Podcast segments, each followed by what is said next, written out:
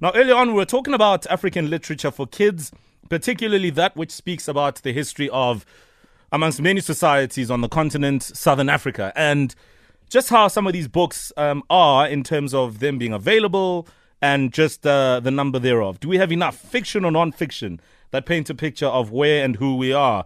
Well, joining us on the line is somebody who has perhaps decided to answer this question, author Koketso Lediga, author of Kole Meets Mama, Winnie's Southern African Friends, illustrated by David Slaying Goliath Shabalala.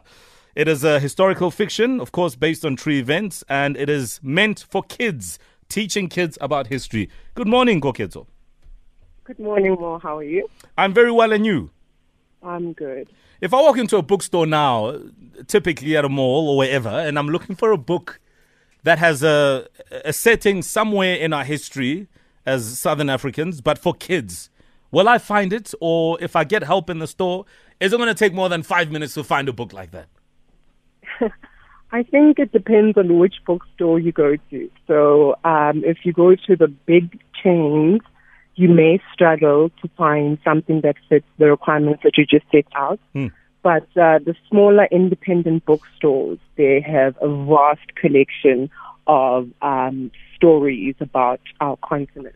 Mm-hmm. I think as South Africans, we've gone quite a long way in not only writing new stories from an African literature perspective for kids, but we've also archived existing stories. I walked into a bookstore, which is actually an online bookstore, the other day, and I bought a book by called Velani and the Giant, which was a story that I used to get told when I was young. Yes. We all remember that story. Now, Koketso, you've decided to answer the question around whether or not we have enough African literature designed for kids. Kole Meets Winnie Mandela and her Southern African Friends, for example, is a project that is all about that. Just briefly, what is it designed to achieve? It's basically designed to teach kids the history of the liberation struggle in Southern Africa in a fun and imaginative way. The hope is that our young kids understand that the liberation struggle was won by more than just one individual, or the few individuals that are spoken about. And also the liberation struggle on the continent is bigger than just apartheid, that other African countries went through something similar. And obviously the question becomes striking the balance between what kids are interested in and what we as adults think they should know about. So how do we know, what kids are interested in as far as history is concerned? Oh, that's a tough one. I think generally kids like hearing stories. So they don't like history in the sense of history when there's a textbook.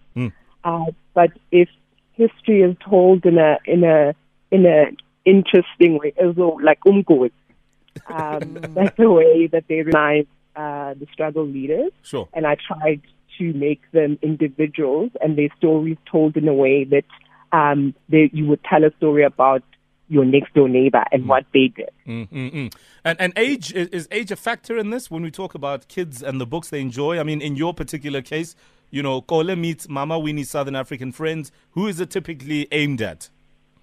It's aimed at kids between the ages of 8 and 12. Yeah, but it could be for younger kids. My actual aim, what I try to do with the book, is have parents read with the kids. Sure. Because there's some information in the book that I left out that would have a kid wondering what exactly happened, so I'd want an adult to be able to fill in the gap. Right. Now, is the book available? Can we walk into a store and buy it somewhere, online perhaps? Yes, the book is available online at ethnickids.com. And it's also available through me, so people can just email me on info@kahisanofoundation.co.za, and we can arrange delivery. Fantastic. Koketso Lediga, author of Kole Meets Mama, Winnie's Southern African Friends, answering the question around whether or not there's enough African literature for kids. Maybe it's something you want to say something about as well.